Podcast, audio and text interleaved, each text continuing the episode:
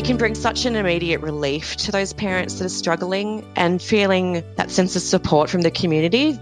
There's people out there that really care and are wanting to make a difference and ease that burden, whatever it is that they're going through at that time that has led them to be seeking support. You know, we just hope that providing nappies will just make that a little bit easier for them.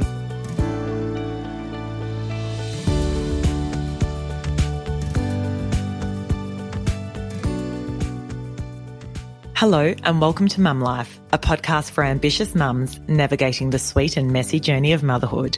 I'm Leonie Kidanor, and each week I will bring you conversations with mums and parenting experts about the highs and lows of motherhood and tips to make our lives that little bit easier.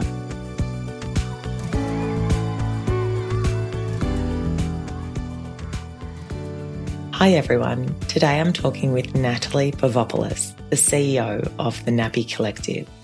The Nappy Collective is an amazing charity that we at Mum Life Podcast are proud to support. In this conversation with Nataly, we discuss her motherhood journey. Nataly experienced numerous rounds of IVF in order to conceive her first child. She was so honest and open about her IVF journey and also navigating conflicting thoughts around wanting to progress her career and also wanting to have a child.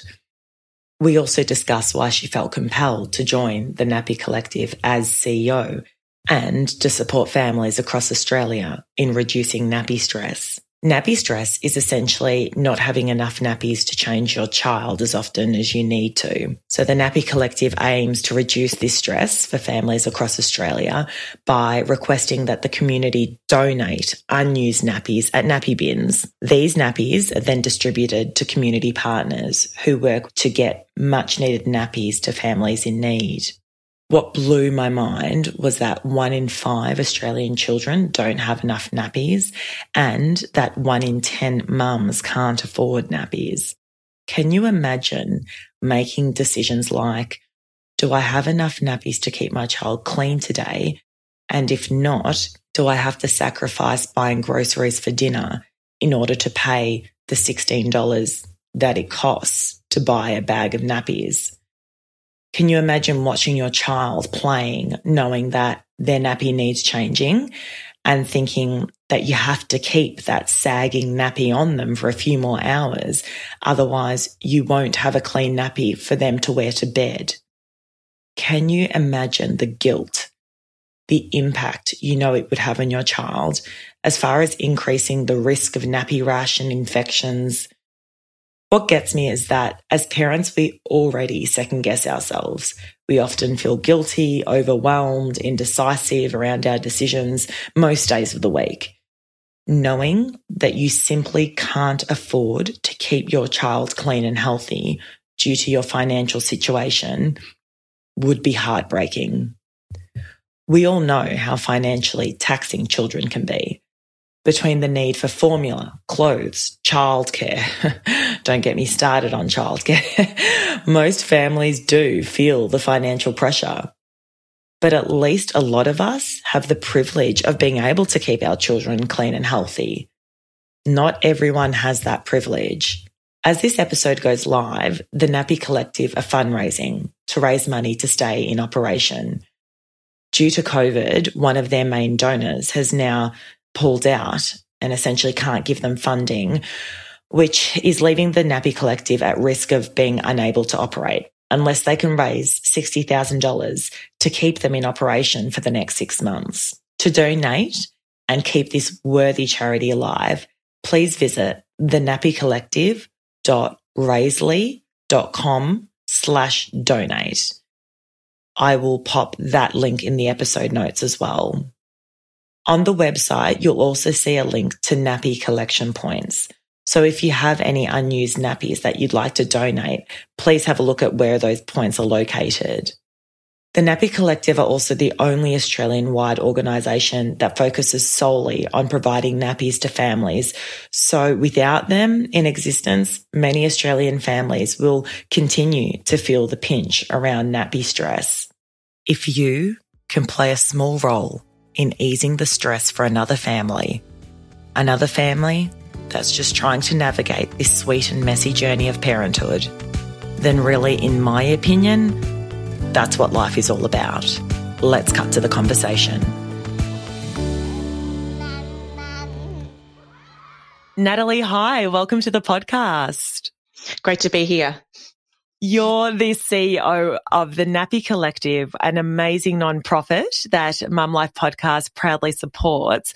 I'm certainly very excited to get into all of the great work that you do and to be honest, actually, just to put it out there, I had no idea before hearing about the Nappy Collective about nappy stress. And particularly in a country like Australia, like you just, I guess sometimes you think, wow, I must be living in a bit of a bubble because I know this, some of the statistics that you provided were absolutely staggering. I mean, one in five children not having enough nappies to stay clean and healthy and one in 10 mums not being able to even afford nappies, and that's within Australia. So, really looking forward to del- diving a little bit deeper into those stats and obviously the work that you do around that, and what an admirable cause as well. But before we kick on with that sort of conversation, I'm really interested in knowing a little bit more about you and your motherhood journey. So, talk me through a little bit about what you were up to before you had babies.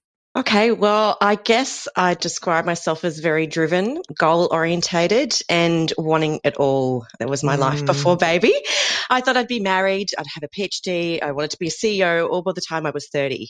So, mm. a, a, theme I had um, through a lot of my 20s and 30s was that I wasn't reaching my potential because probably I was putting a little bit too much pressure on myself.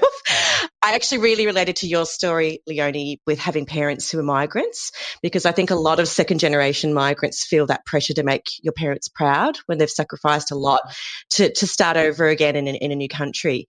So I think that there was that theme going on in my life and there was a lot of restlessness going on. I'm originally from Sydney and I moved to Melbourne to start a PhD with my then boyfriend, now husband. And I think I, I put that on him within like a month of us meeting. it's like, oh, how did you feel? How did you feel about moving to Melbourne? and, uh, and he, he, was up for that. So that was great. Um, and uh, I ended up taking actually a really great career opportunity in mental health, and so put the PhD on the back burner for a little bit and began working my way up as a senior leader, um, and then eventually restarting the PhD and juggling that part time whilst ticking off all those other big things in life. So you know, buying a house together, getting married, etc. So it was a busy time. And uh, how did you go with transitioning? I know moving states couldn't be easy. How was it? How did you find it moving from Sydney to Melbourne? Oh, I'd always wanted to move to Melbourne. Um, okay. Yeah, I had a few friends and I, down here, and there was a little bit of a pattern of migration, I think, for Sydney people to Melbourne. Mm. And so I, I, was very romantic about um, the, the, the culture in Melbourne, and you know the the nightlife and the dining, and really got into that quite a lot. Um, and in terms of the nonprofit sector as well, there's actually a lot more opportunities in Melbourne than Sydney. A lot of like um, mm. the private sector, the head offices tend to be in Sydney, and for nonprofits, the head offices tend to be in Melbourne. So it was really where I felt like I needed to be at that point in my life. Yeah. And so you mentioned you bought a house, you settled in. At what point did you start having a think about potentially having a child? Um, I think I always wanted a family, but it never really felt like the right time in terms mm. of, you know, where I was in my relationship, or what I was doing with work, um, because I wanted to study. Um, and funnily enough, I was actually diagnosed with endometriosis in my early 20s. So in the back mm. of my mind, I mm. knew that it was probably going to be a little bit challenging to get pregnant, mm. but it just felt like something I had a lot of time and I could deal with it, at, you know, later. So I didn't really bother to check in with any medical professionals for over a decade to monitor how things were going, um, or you know, how assess how much time I had or anything like that. Mm-hmm. So it wasn't until my partner and I got married and we felt all the ducks were lined up that we started mm. trying to conceive. Mm, and what was that process like for you? Yeah, it was an interesting journey. By that point, I was 37. Uh, mm. And they say after 35 that you should start doing medical investigations within six months if you haven't been successful conceiving naturally. So that's what we mm. did. And we um, went and saw a fertility specialist and we did a laparoscopy to see what was going on. with my endometriosis and actually uh, was pretty devastated to find out that one of my fallopian tubes was quite damaged. So it seemed mm-hmm. like I only had one fallopian tube that would, you know, be successful in releasing an egg that, that we might, um, you know, fertilize. So that was the mm. beginning of really feeling like maybe I'd left it a little bit long you know, and, and, blaming mm. myself. Um, I've regretted mm. not looking into things sooner. So we kind of threw ourselves into into it. We tried a few different um, other types of treatments before accepting that IVF was probably our likely path to success. Mm-hmm. And um, unfortunately, our introduction to IVF was um, basically a total disaster. Oh, um, what happened? so I experienced um, what's known as ovarian hyperstimulation syndrome which is meant to be quite rare um, and is where your ovaries over respond to the hormones. I, I experienced a quite severe mm. case of this um, where my ovaries filled up with a lot of fluid and they became permeable and the fluid went into my abdominal cavity. So mm. I, I ended up in emergency the afternoon of my egg collection with acute abdominal pain. I'd been vomiting. I could barely breathe. And I didn't really, know, I didn't know what was going on. I didn't know mm. that this kind of condition could end up being so serious. So um, we were in emergency and they were pumping me with, with pain relief. And I, re- I really thought I was going to die. I actually had that moment where I was like, I can't believe it, but this might be it, you know. I was in hospital for quite a few days. Um, my liver, my liver was quite badly affected, uh, and it took some time to recover from that experience, like physically as well as emotionally. Uh, mm. Uh, and in the end, we only had one viable embryo from that experience, so um, mm. it was mm. pretty, it was pretty crappy and pretty disappointing um, mm. as a as a first go because it doesn't happen to everybody, but it does happen. It does happen to some um, and it can be mm. fairly fairly scary. For those of us out there who aren't very familiar with the IVF process, can you talk me through what are the sort of the key stages that you, you go through? Yeah, so with IVF, they will give you um, hormones that you will inject in the first uh, 10 days or so of your cycle to mm-hmm. stimulate mm-hmm. stimulate your ovaries to um, produce more eggs than you normally would. So for mm-hmm. um, a typical um, a female, you would you would produce one egg per month, maybe two if if you're if you're a little hyperfertile. But they aim they aim to for you to produce maybe like 10 or so eggs or something like that. And then what they'll do is um, put you under anesthetic when those eggs are like ready um, and they'll retrieve them um, from your ovaries. And then they'll get sperm from your partner um, and then they'll fertilize them in a test tube to grow embryos and then they will then transfer them back into your uterus with the hope that the embryo will implant and that you'll have a successful pregnancy. Mm. So that's kind of the process in a nutshell. It's pretty full. It's a pretty full-on experience. Mm.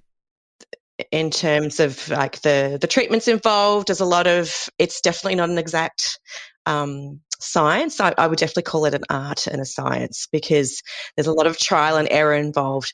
And unfortunately, it's quite an expensive process as well. So it's one of those things that uh, feels like um, you're putting a lot of energy into, a lot of resources into, and you don't actually know whether it will succeed or not. It is a bit of an investment for couples, particularly by, by the time they've probably gotten to that process, it's been challenging already.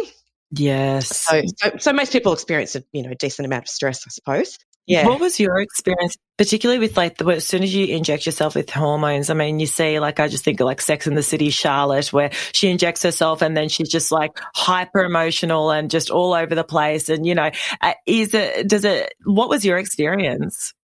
Oh God, I honestly don't even remember anymore. Okay. I think I was just trying to just keep, keep life going. You know, I was, um, I, I ended up uh, taking over the founding CEO at my at my work. So I was mm. I had a really big job at work, and mm. I was also juggling my PhD, and I was just trying to.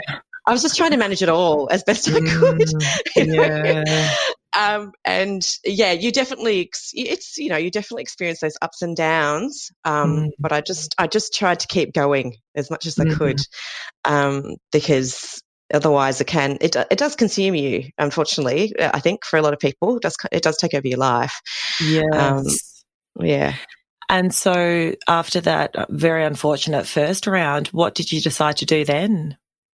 So yeah, as I said, I was being considered for um, the CEO role at work, and so we needed to mm. make a decision on what we would do and whether I would juggle that um, with with doing fertility treatment. And um, we actually decided to put a pause on doing any further IVF rounds immediately after that first round, mm. and um, just get in a better headspace. And uh, I actually went really gung ho on trying to get healthy and we ended up on this really strict like lifestyle program. We were eating organic, no coffee, no alcohol, you know, taking like 10 different supplements a day. Mm. And we got mm. rid of all the chemicals in our house. We had no Wi-Fi. My poor husband who wow. loves, loves coffee, you know, has like four cups a day. trying to get, trying to get him to quit coffee was a complete project in itself, which I, we oh, never quite succeeded on. But he was so he was so patient about it. It was beautiful. But um, I think that was all me just trying to get some control over what I felt had been a pretty uncontrollable situation and also yeah. to feel as though I, I, I wouldn't have any regrets that I'd done everything that I possibly could. So after some time, it was about six or nine months later, we switched IVF clinics, we found a new doctor, and that one embryo that we'd gotten from the first transfer, um, the first cycle we, we transferred, that ended up being a chemical pregnancy which is where the embryo implants, but it doesn't actually grow. So, mm-hmm. um, a lot of women experience chemical pregnancies and have and don't really know. They'll just have an early miscarriage. So, I was just aware of it because you know we're going through this IVF process. So that wasn't successful. So we had to do IVF again. Um, and then, funnily enough, my next um, round, uh, I had another really rare experience, which is where I ovulated early. So we had injected all the hormones. I had about, uh, I think, four eggs that were looking really good, mm-hmm. and and then I was on a Sunday night. I just had this searing pain in the middle of the night, so intense, and I just knew it. I knew I was ovulating those eggs, mm. um, and apparently it was because I went to a Beyonce dance class on a very hot day, and I got too sweaty. Really? um, yeah. Is that like a real um, thing, or do you think that was just an excuse that was told to you? well, wow. I mean, yeah, I don't know. Uh, it was, yeah, my doctor couldn't really pinpoint anything else. There's anything that we could think of. So she said, next round, no exercise. You're not allowed. Wow. we're, we're going to do everything we can. So mm. we kept, we kept tinkering. Uh, we did two more rounds back to back, um, mm. tinkering with the drugs, and we're finally able to retrieve and grow some healthy embryos. And we got them tested, which is something they recommend again that you do when you're over 35, um, because you're more likely to um, produce um, embryos that might have some sort of abnormality with them. Um, so we had, I think we ended up with four kind of embryos that had no abnormalities. Mm. The first transfer um, of an embryo was unsuccessful. Um, by that point, I was just really losing hope because I felt like we had done everything, everything we possibly mm. could. Like it should have worked, you know. Um, we'd been delaying going on a holiday for about six months because of the fertility treatments. So we were just at that point, we're like, stuff it. We're just going to take a break. We're going to we're going to just rebook that holiday and go. Mm. Um, of course, we ended up at a resort over Mother's Day where I felt like every single woman was on her baby moon. All I could see was pregnant bellies oh, all around the pool. No. Oh. like, it was just, it, it was very ironic. But I did, mm. I did end mm. up relaxing a little bit. I even had a few cocktails. You know, I was just starting, yeah. And it's funny everyone tells you that when you go on a holiday and when you relax that's when you'll fall pregnant you know and mm. actually you mm. get you start to get really irritated by that piece of advice because it sounds yeah. so simple yeah i think i think what happened for me though was i actually went further than relaxing i actually surrendered to the idea that i wouldn't get pregnant mm-hmm. and i had started really contemplating adoption mm. and so i think really letting go of that was pro- maybe what helped because it was the next transfer when we came back that was successful and I got pregnant. So, wow. Jeez. so how long was that process, like that whole process before you fell pregnant? Um, so from go to woe, it was two years. Yeah, wow, with a bit of with with breaks. So mm. it was it was definitely commitment, and there was many times that we wanted to give up. Um, yeah. as I said, because you devote so much time and effort and money mm. towards it. Yes. And and many and that, that the stress involved is a, a big factor why many people do um, give up on fertility treatment. Mm. Um, but we were, I guess, we were fortunate that um, my husband and I both fairly stubborn, and we we just hoped we would get there in the end, and I'm, mm. glad that we mm. did. What would you say to women who are sort of going through that journey at the moment? Um, are there things that you found were grounding for you? I mean, you mentioned that you even went to the extreme of not having even Wi-Fi in your house because you wanted it to be sort of as zen and, and clean as possible. Um, looking back on all of that now, what advice would you give them? Oh gosh, I think it's really hard to to, to tell people uh, this, but try not to put mm. too much pressure on yourself because mm.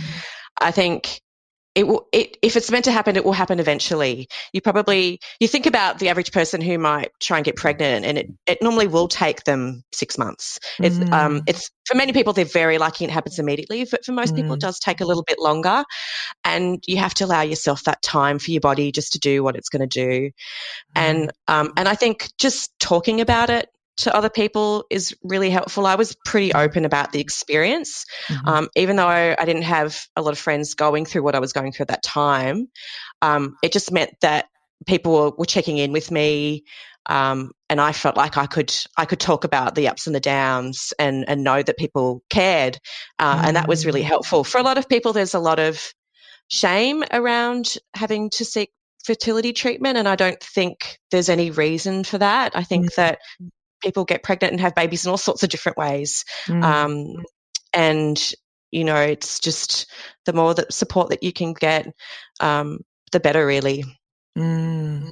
So you fell pregnant, and what was it like being pregnant? What was that actual journey like for you?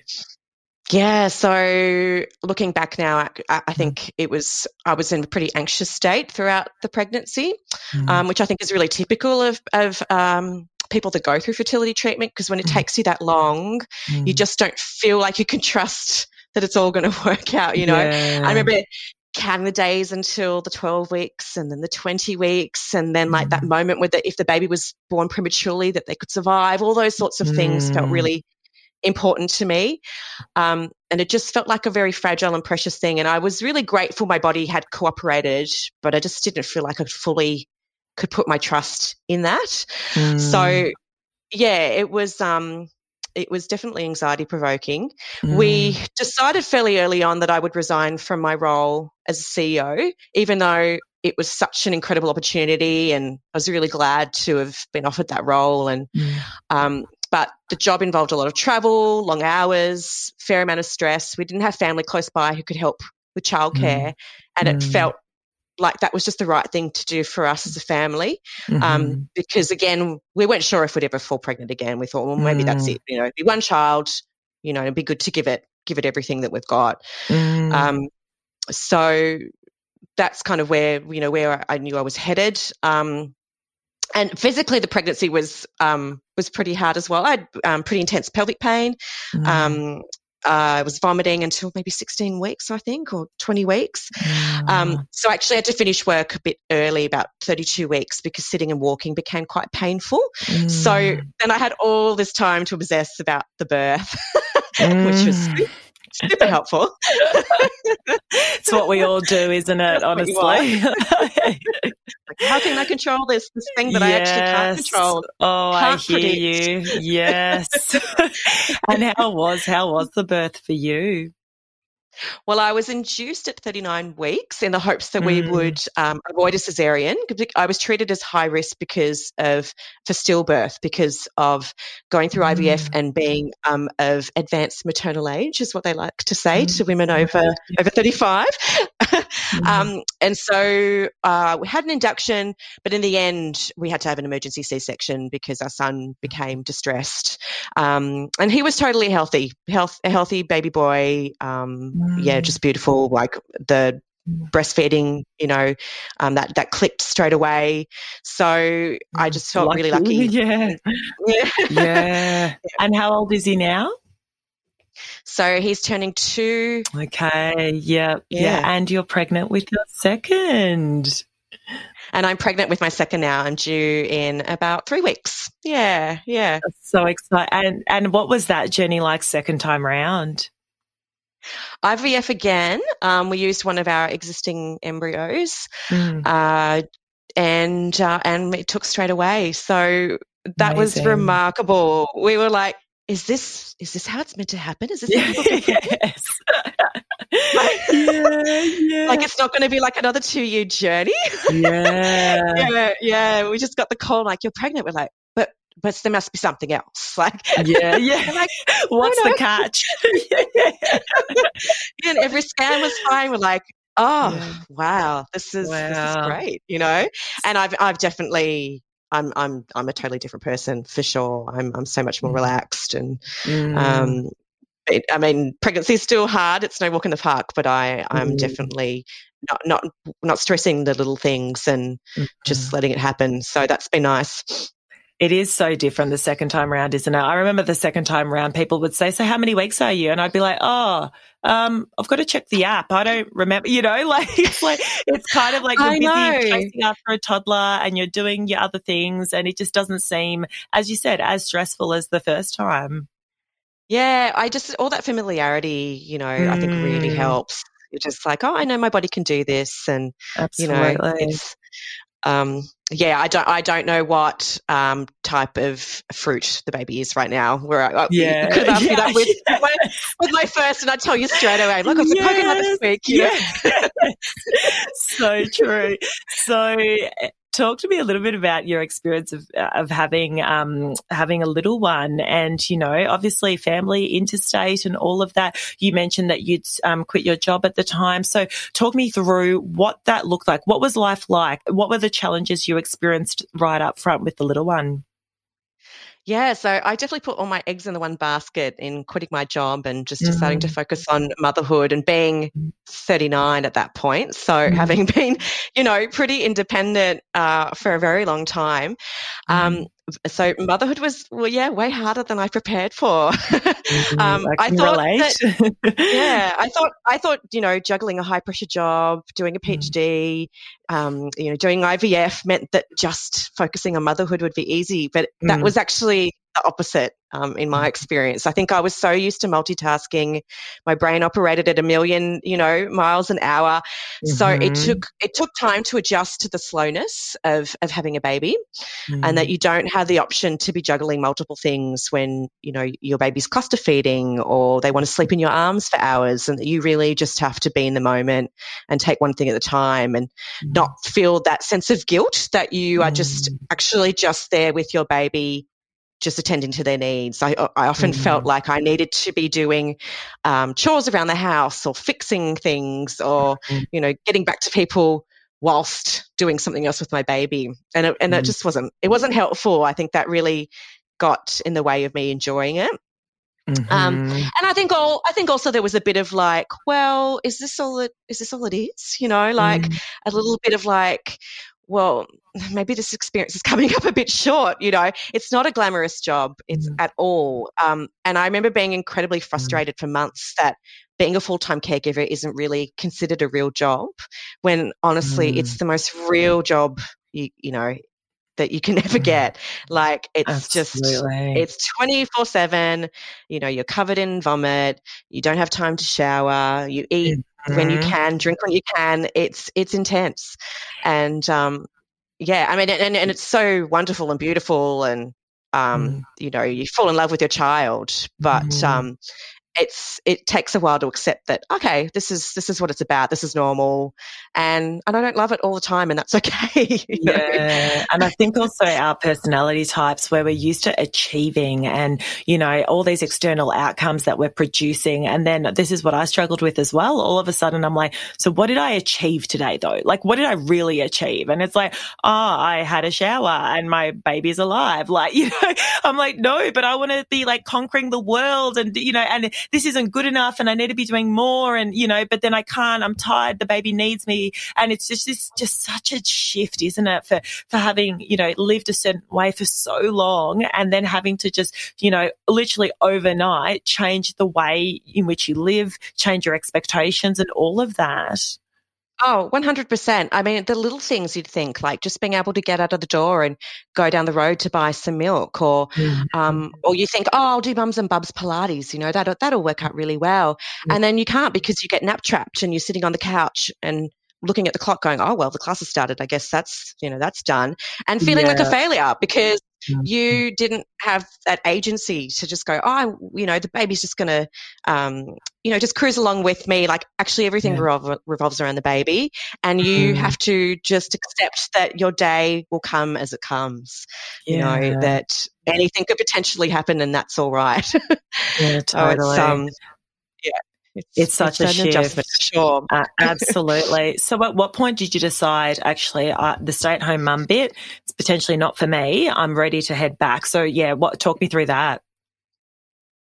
Yeah, so I started missing work pretty early on and mm-hmm. really I think grieving that part of my life. It's like, mm-hmm. oh, is that is that over now? Is this all I am? What does this mean? Who am I? You know, all that identity mm-hmm. crisis stuff that can happen um, mm. when you shift from having been very career oriented to being a stay at home parent. Mm. Um, I was lucky in that I actually still had to complete my thesis for my PhD. So I had something there that I knew, you know, I could come back to. Mm. Um, my husband was able to take parental leave for three months. So when he was about eight months old, I I spent three days of the week um, writing up my thesis. And that was mm. really great because I was still breastfeeding around the clock um, mm-hmm. with my son. And, and that was a good way to kind of ease back into things, just working mm. from home and getting my confidence back. Mm. When he was about, um, when he was about 10, 11 months old, I started looking for work again. And that voice in the back of my head, though, was like, oh, but who would want me? You know, I haven't worked for maybe mm-hmm. 14 mm. months now. And, mm. um, you know, have, have I been de-skilled? And, but I also didn't want to lose the momentum I'd worked so hard for, for, you know, mm-hmm. like 15 years. It was mm-hmm. my career. So I was really, I was really hoping to find a part-time CEO, CEO role, even though that felt like a little bit like a needle in the haystack. Mm. Um, and funnily enough, I came across the Nappy Collective role during the week of my 40th birthday celebrations. Mm. And um, it's like it sort of yeah, it felt a little bit like it was meant to be because it was part time, it was a non-profit. Mm. Um, it was an issue that I felt like I could be, you know, really get stuck into, be passionate about. Um, and there was a few different jobs I was going for, and funnily enough, I actually was offered another role that was less senior, less flexible, less challenging, and I accepted it at first because I just thought I don't know, I don't know if I'll get anything else. Mm. But having done, then I did my second interview at TNC and I just so connected with Sandra, the founder, mm. um, and the other board member. And I walked away from that interview going, oh, of course I can do this. You know, mm. this is fine. Mm. And, yeah. and they offered me the job really quickly. And so I, I accepted that and things felt like it slotted into place. How did you go with um, mum guilt and juggling childcare and all of that? Uh, well, at first, my husband and I were sharing care. So we did that for a while. Um, and we decided to, because of the pandemic hitting, we decided not to put our son in childcare um, because it all seems very uncertain. So we ended up having a nanny um, a couple of days, which was which worked quite well um, because mm. then you know childcare's closed, and it was just mm-hmm. such an up and down year. Yeah. Um, so we just we just kind of managed as best we could. Um, mm. But um, we were lucky in that you know we had a our son was young; he was only one, so we didn't have to juggle homeschooling or anything like that. So I think a lot mm-hmm. of parents had it way more tough than than we did. Mm. Um, you know, we we managed to make it work. Yeah. So what was it like those first, um, well, that first year in, in the job at the Nappy Collective? Um, you know, what sort of initially sparked your interest? As you said, you had a few other jobs going. Talk me through your passion around, you know, what this amazing nonprofit does and then also, you know, where you see it heading. Well, like yourself, I hadn't heard of Nappy Stress or the Nappy Collective mm. before coming across the job. Um, so there's this really amazing report that the Nappy Collective had released in 2019, which I, I read through at night and talked through with my husband um, when I was preparing for the interview, and it just blew my mind. Um, so nappy stress is where babies and children don't have enough nappies to allow them to remain clean, healthy, and happy. And it's actually really common, as you say, it's one in five children under five will experience some form of nappy stress.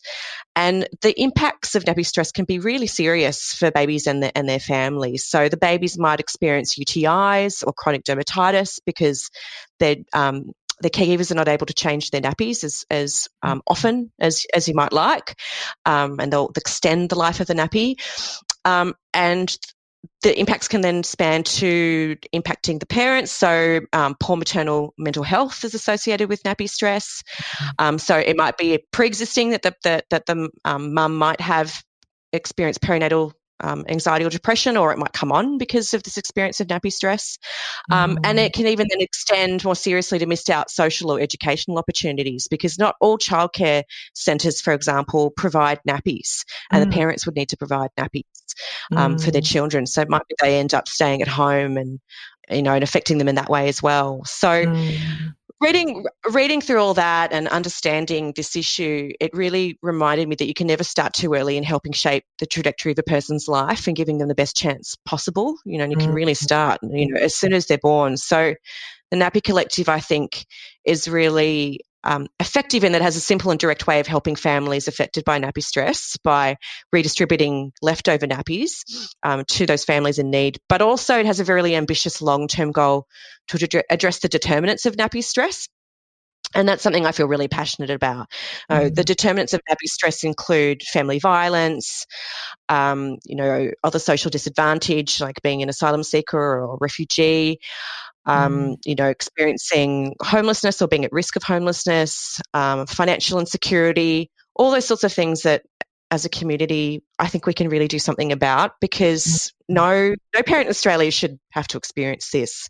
Uh, and mm. I, and most people are surprised to hear that this is something that that um, you know parents might experience in Australia in their own communities. Mm. So, how does the Nappy Collective directly um, support at the moment families like these? Mm-hmm. So, what we do is we give parents an opportunity to collectively give back to families in need by donating their spare leftover nappies. Mm-hmm. So, as you and I know as parents, there's many reasons why you might end up with spare nappies, and mm. often they're all all around the house and the car mm. and the pram. Yeah. Um, so it might be that you forget about them and by that point they've grown out or they have a growth spurt and grow out of a mm-hmm. size really quickly yeah. or you try a brand that just didn't work for your child's shape um, or maybe your child didn't like pull-ups and you know you're experimenting with different styles so mm-hmm. these nappies i think parents do realise that they can be very precious. And rather than throw them away, we give them the opportunity over two weeks in May and September to donate those nappies at local businesses and community organisations who sign up to be collection points for us. Mm-hmm. Our dedicated volunteers then collect and sort and deliver those nappies to local community partners who directly support families in need. So they might be women refuges or relief agencies that support asylum seekers and refugees, or perhaps parenting support services that support young mums or single mums. Mm-hmm. Um, um, so lots of um, lots of different um, parents and, and, and, mums that might be in need of support. Um, we're the only dedicated organisation um, that focuses on nappies um, and getting them to the families that need them most. So if we weren't around, there wouldn't be any kind of nationally coordinated process to collecting all those spare nappies that are in everyone's houses.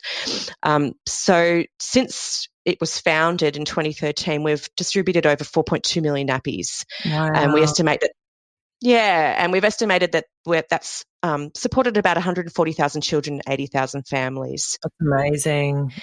So there's about 300 community partners that now rely on us for, mm. for nappies. So that's the that's the massive portion of, of the work that you do. Outside of that, obviously you do fundraising and things like that. Is that essentially to support the operations of the nonprofit itself, or talk me through, um, you know, the the, the financial component as well? Yeah, so uh, the Nappy Collective isn't, um, unfortunately, a, a not for profit that receives ongoing funding mm-hmm. um, for, through the government. So we do rely on the support of the public uh, to operate. We're very small and nimble. We only have two part time staff. Mm-hmm. Um, we have a really dedicated board of volunteers who, um, a board of directors who volunteer, and we have volunteers all across Australia that help us with the um, getting the nappies where they need to go. Um, we've been lucky to date that we've had a major donor supporting us financially for some years, but things, many things changed in 2020 with with COVID 19, and unfortunately, we're now at a stage that we're looking to, to our community of supporters, not just for nappy donations, but actually for cash donations to help us with our operational costs, so that we can keep on supporting families.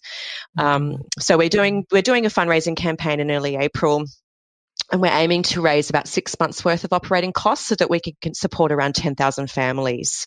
Mm. Yeah, it's amazing. And look, to everyone in our audience, we'll certainly be putting up um, a fair bit of communication around that and how you could um, potentially support with this. I mean, any donation is valuable at the end of the day. I mean, look at what such an amazing impact, um, you know, the Nappy Collective is having. It would be such a shame if for whatever reason, you know, the operations weren't able to continue due to sort of these financial reasons. So we'll certainly be doing our best as well to support and promote the amazing work that you're you're doing. You did make mention actually, so the donations is a huge part, the nappy donations, but then you also said that further than that, it's actually looking to support these families that are, you know, disadvantaged for whatever reason. What does that look like as a vision for the Nappy Collective?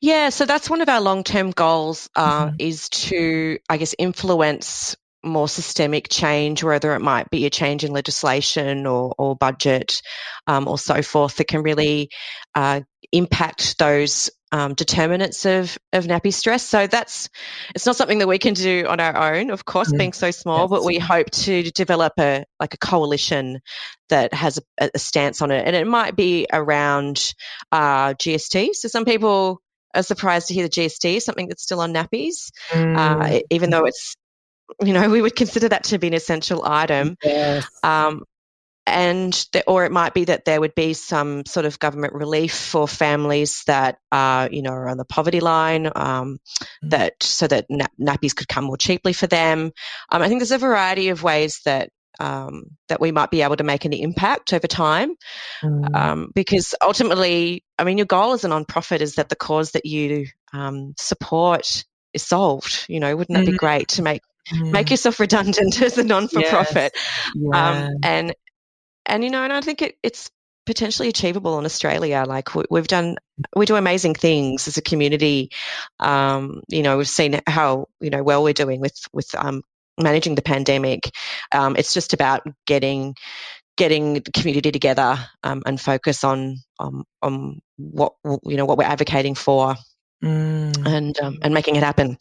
Absolutely. Has there been a, a, time throughout your time at the Nappy Collective where you sat there going, "Wow, like this is why I'm here"? You know, just one of those really heartfelt moments where you thought, "Jesus, we're making a big difference here." Does anything come to mind? Oh, there's definitely been stories that have been shared from our community partners of, of parents that have been um, given nappies and, and the impact that has had on them. I think there was um, there was one parent who she was a single parent. She was homeschool. I think she had four kids. She was homeschooling mm. um, and just juggling it all. Um, and her um, ex partner wasn't providing any um, financial support. So mm. she was being supported by this particular community organisation, and just having the nappies just made such a difference to her. I think she burst into tears. Um, mm. you know, yeah. so I think it just it can bring such an immediate relief to those parents that are struggling and feeling that sense of support from the community. There's people out there that really care and are wanting to make a difference and ease that burden, whatever it is that they're going through at that time that has led them to be seeking support. Mm-hmm. You know, we just hope that providing nappies will just make that a little bit easier for them in their situation.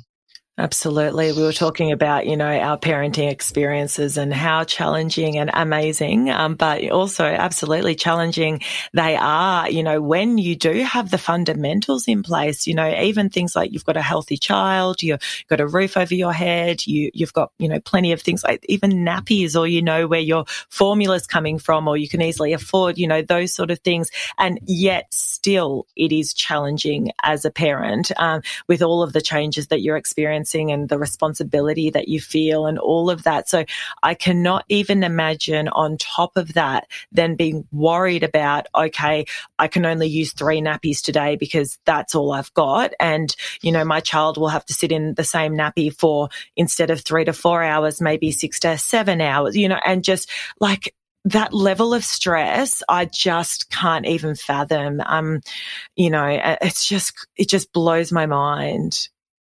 Mm, I, I, I completely agree. I think being a mm. parent has just really opened my eyes. I mean, I know now just how hard that job is and mm. having the privilege to be able to afford those essentials, it's one less thing I worry about. But every day, every day we worry about our kids, you know, like, mm. are they mm. happy? Are they hungry? Are they healthy? Mm. You know, mm. and what about those parents who do know that actually they they're unsettled and there's a and there's a reason for it because they can't change their nappy. They don't have enough nappies.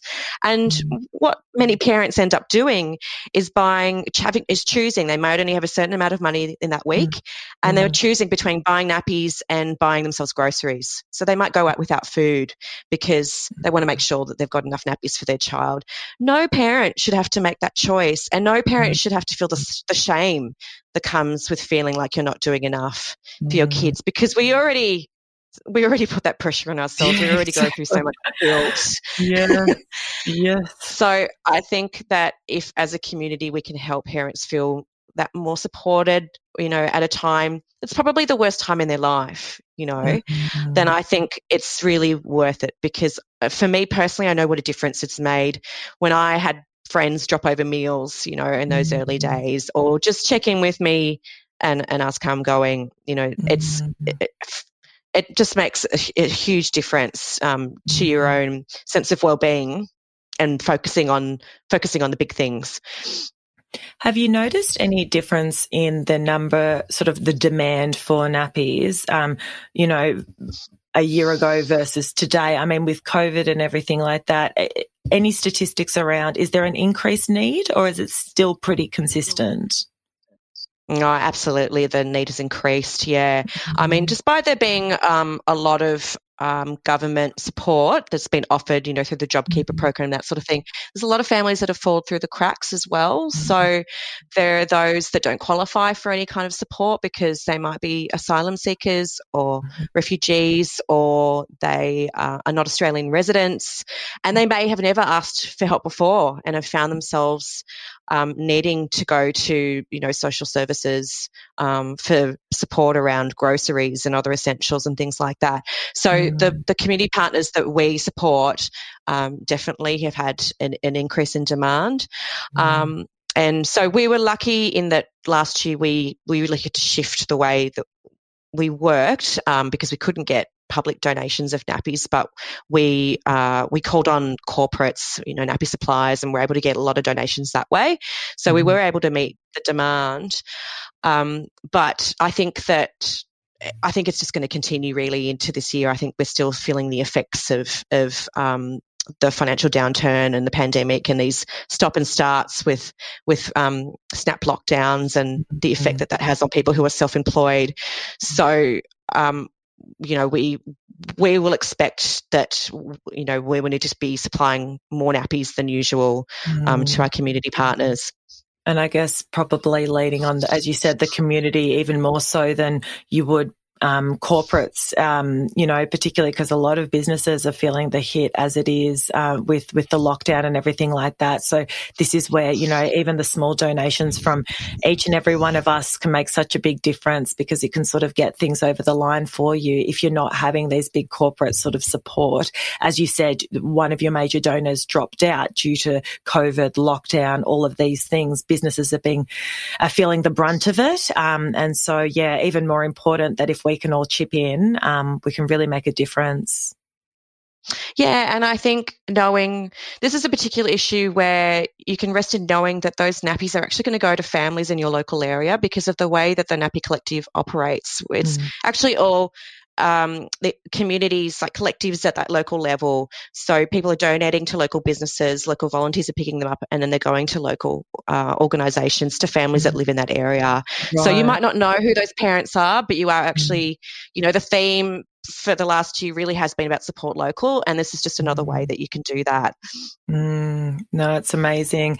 What a what an incredible journey that you've had. I mean, it's it's so interesting, isn't it? It's like the career ambitious woman, you know, has a baby herself, is now supporting mothers and parents across Australia. I think it's you know so admirable the work that you do, and thank you for doing it. Um, and absolutely, where we can support, we certainly will. Um, when you look back on that journey, that whole journey, and you come full circle, uh, how has your experience as a, as a mother and, you know, and the work that you do now changed you as a person?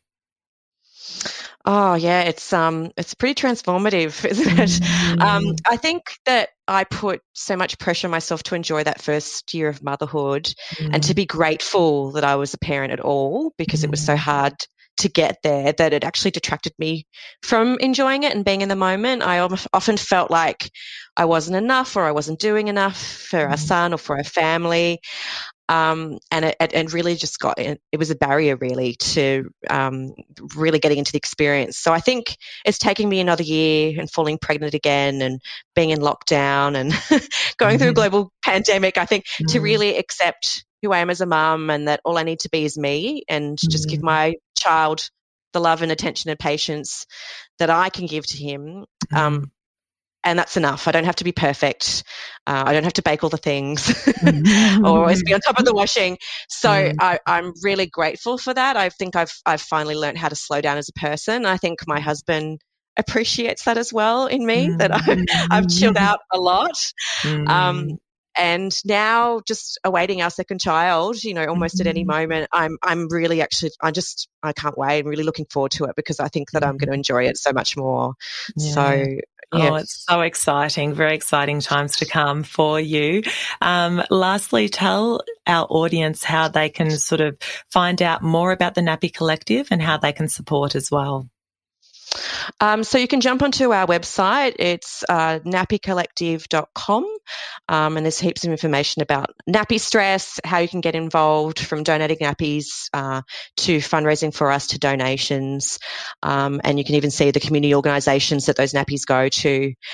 Um, and you know the impact that your that your donations would make. So mm. um, yeah, encourage you to check out the website and I'll, I'll pop that in the episode notes as well. Um, also, if you're following me at or Mum Life Podcast on Instagram, we'll have a lot more communication around um, this upcoming fundraiser in April. So stay tuned for that too. Nataly, thank you so much for your time. Thank you so much for your honesty, your vulnerability. It's not easy to talk about, you know, the the struggles that we experience as, as people, as mums. I, I really appreciate it, and um, I'm sure a lot of people will get a lot out of our conversation conversations. So thank you. Oh, thank you. Thanks for listening. If you enjoyed this episode, be sure to subscribe, leave us a review, and give us five stars if you're feeling fancy. By subscribing to the podcast, every new episode will drop into your podcast library each week. Subscribing is also such an essential way for people to find us and to enable us to grow. Want to be part of the Mum Life community? Join our Facebook group and follow us on Instagram at Mum Life Podcast. Until next time, keep living your best mum life.